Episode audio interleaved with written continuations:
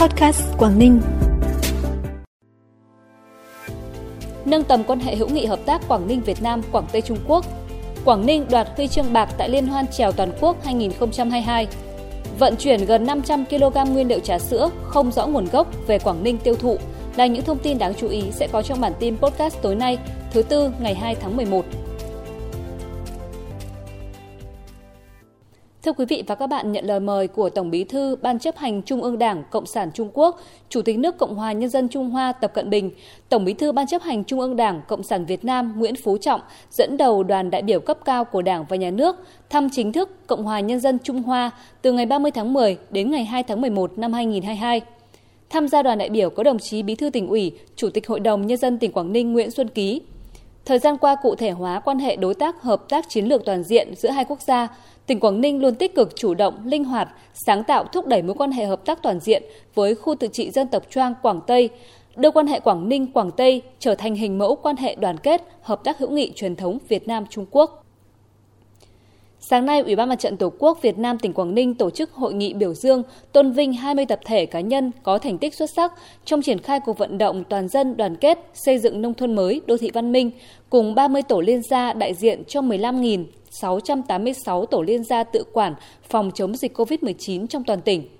Bám sát vào nhiệm vụ chính trị, Mặt trận Tổ quốc các cấp tỉnh đã cùng các tổ chức thành viên vận động thăm và tặng 210.000 xuất quà trị giá trên 99 tỷ đồng cho hộ nghèo, cận nghèo, hộ có hoàn cảnh khó khăn, hộ gia đình bị ảnh hưởng bởi dịch COVID-19, huy động xã hội hóa và trích từ quỹ vì người nghèo các cấp hỗ trợ giúp đỡ xây mới và sửa chữa 233 nhà ở trị giá trên 11,7 tỷ đồng. Nhân dịp này, Ủy ban Mặt trận Tổ quốc Việt Nam tỉnh Quảng Ninh phát động đợt thi đua đặc biệt với chủ đề Mặt trận Tổ quốc các cấp tỉnh Quảng Ninh phát huy sức mạnh đại đoàn kết toàn dân tộc, chủ động sáng tạo, thi đua lập thành tích xuất sắc, chào mừng kỷ niệm 60 năm ngày thành lập tỉnh Quảng Ninh. Cũng trong sáng nay, Tổ Giám sát số 2, Đoàn Giám sát Hội đồng Nhân dân tỉnh do đồng chí Lê Văn Ánh, Phó Chủ tịch Hội đồng Nhân dân tỉnh làm trưởng đoàn, đã giám sát việc chấp hành các quy định của pháp luật về việc quản lý, sử dụng đất trong khu kinh tế và khu công nghiệp tại thành phố Móng Cái.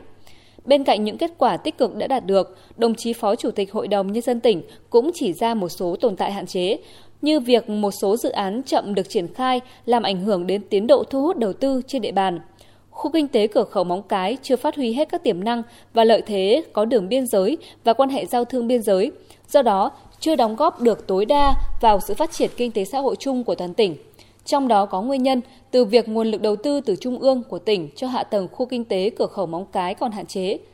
Đồng chí Phó Chủ tịch Hội đồng Nhân dân tỉnh cùng các thành viên trong đoàn giám sát thống nhất với các đề xuất của thành phố Móng Cái trong việc đề nghị tỉnh tiếp tục quan tâm đầu tư cơ sở hạ tầng – và thu hút các nhà đầu tư vào khu kinh tế cửa khẩu Móng Cái và khu công nghiệp Hải Yên, điều chỉnh các cơ chế chính sách, đơn giá bồi thường, giải phóng mặt bằng để phù hợp với thực tiễn, sát với giá thị trường để giảm các thiệt hại đối với người dân. Sáng nay, đoàn công tác Ban chỉ đạo bảo vệ nền tảng tư tưởng của Đảng, đấu tranh phản bác các quan điểm sai trái thù địch, thành phố Đà Nẵng, Ban chỉ đạo 35 do đồng chí Đoàn Ngọc Hùng Anh, trưởng ban tuyên giáo Thành ủy Đà Nẵng làm trưởng đoàn, đã có buổi trao đổi kinh nghiệm với Ban chỉ đạo 35 tỉnh Quảng Ninh. Tại buổi trao đổi, các thành viên Ban chỉ đạo 35 hai tỉnh đã thảo luận nhiều nội dung liên quan đến triển khai công tác như xây dựng lực lượng, tuyên truyền có chiều sâu, tăng cường nắm bắt thông tin dư luận từ mạng lưới cộng tác viên ở cơ sở, phối hợp chặt chẽ giữa các lực lượng, xử lý thông tin xấu độc trên mạng xã hội, quản lý báo chí. Trong hai ngày, ngày 1 và ngày 2 tháng 11, Ban Thường vụ huyện Đoàn Bình Liêu tổ chức lớp bồi dưỡng kỹ năng nghiệp vụ cho cán bộ đoàn các cấp, qua đó nhằm nâng cao năng lực công tác cho cán bộ đoàn, hội trên địa bàn, góp phần tiếp tục đổi mới nội dung, phương pháp hoạt động đoàn hội trong thời gian tới.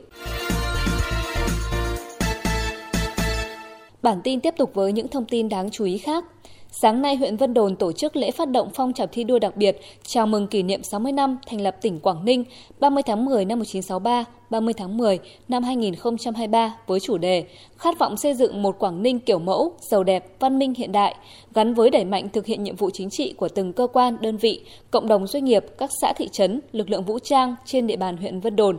Đợt thi đua đặc biệt này được diễn ra từ ngày 2 tháng 11 năm 2022 đến hết ngày 30 tháng 10 năm 2023. Lễ hội đền Đức Ông Hoàng Cần và Ngày hội Văn hóa Thể thao Dân tộc Sán Diều huyện Tiên Yên năm 2022, một trong những sự kiện văn hóa tiêu biểu của huyện Tiên Yên sẽ diễn ra vào ngày 6 tháng 11 tới.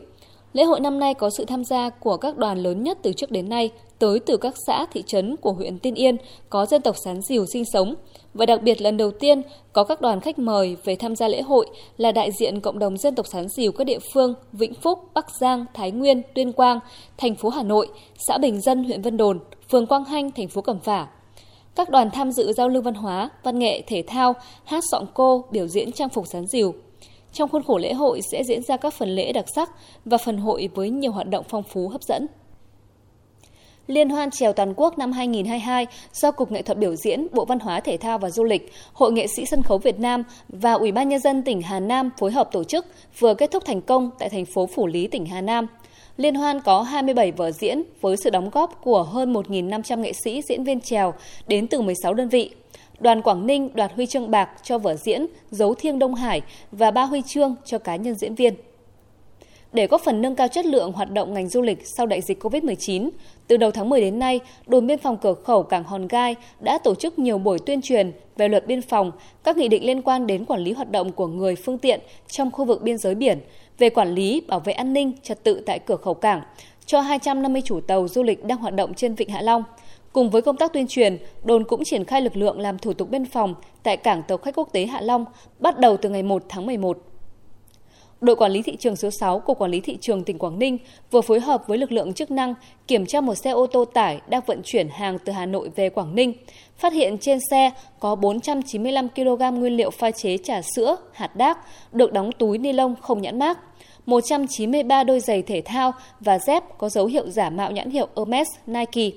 Làm việc với cơ quan chức năng, chủ xe khai nhận là chủ của số hàng trên và được thu mua trôi nổi nên không có hóa đơn chứng từ theo quy định. Đội quản lý thị trường số 6 đã tạm giữ toàn bộ số hàng và tiến hành thẩm tra xác minh, xử lý theo quy định. Phần cuối bản tin là thông tin thời tiết. Đêm nay và ngày mai, tỉnh Quảng Ninh chịu ảnh hưởng của áp cao lạnh lục địa có cường độ suy yếu. Thời tiết các khu vực trong tỉnh phổ biến ít mây, đêm không mưa, ngày trời nắng, nhiệt độ giao động từ 16 đến 30 độ. Thông tin thời tiết cũng đã khép lại bản tin podcast tối nay. Cảm ơn quý vị và các bạn đã dành thời gian quan tâm. Xin kính chào và hẹn gặp lại.